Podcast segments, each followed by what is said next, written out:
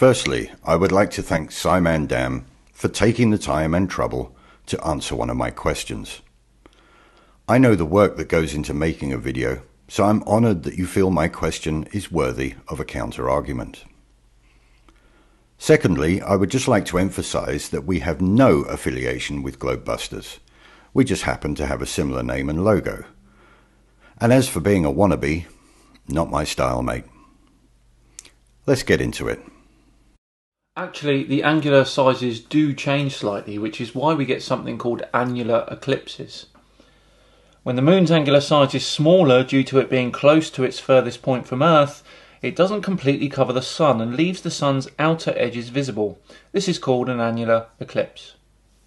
This is what's commonly referred to as splitting hairs. It has no relevance whatsoever to the original question and no bearing on the answer. Whether the moon is heading towards its apogee or its perigee and or its angular size differentiates by 14% or not, the coincidence of the two largest celestial bodies in our skies being the same size is, to coin a phrase, astronomical. Or in this case, astrocomical. You've just said that all the moon's craters are circles, and there's a ruddy big elongated one in the middle of your picture. My bad. Out of the thousands and thousands of pictures of moon craters out there, I chose one with an elongated crater. What a silly Billy I am. To try and save face, let's count the round ones and compare it percentage wise with the elongated ones. One, two, three, four, five, six, seven, eight. This could take a while. Nine, ten, eleven, twelve, thirteen, fourteen. Anyway, let's move on. Elongated craters. Sure, here's a picture of another one.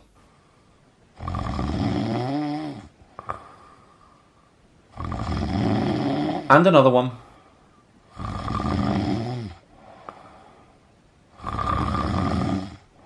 And another one.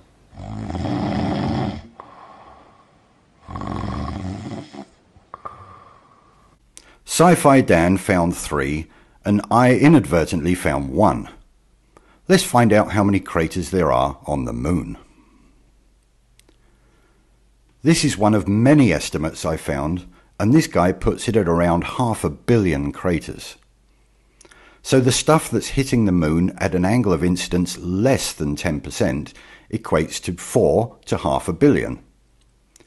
But to be fair, maybe me and Dan didn't find them all. So let's multiply that by 10 and say that we found 40. Or 400. Or even 4,000. Or why not 40,000?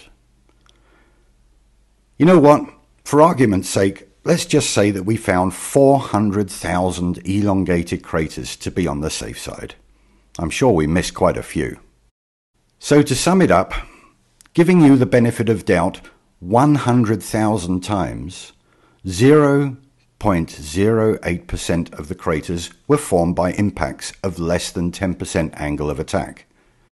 And on top of that, let's just say only 10% of those hit at a less than that angle.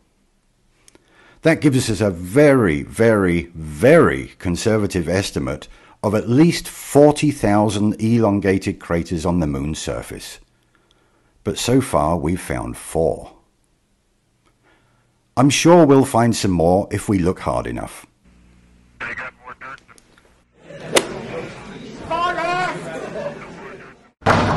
Nope, that's another round one.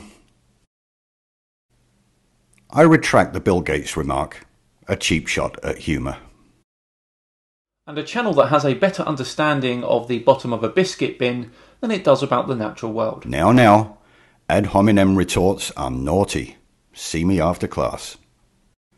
Thanks once again, Sci Fi Dan, for trying to answer my question. Unfortunately, all you succeeded in doing was pointing out that I used a picture with a funny shaped crater on it. Better luck next time.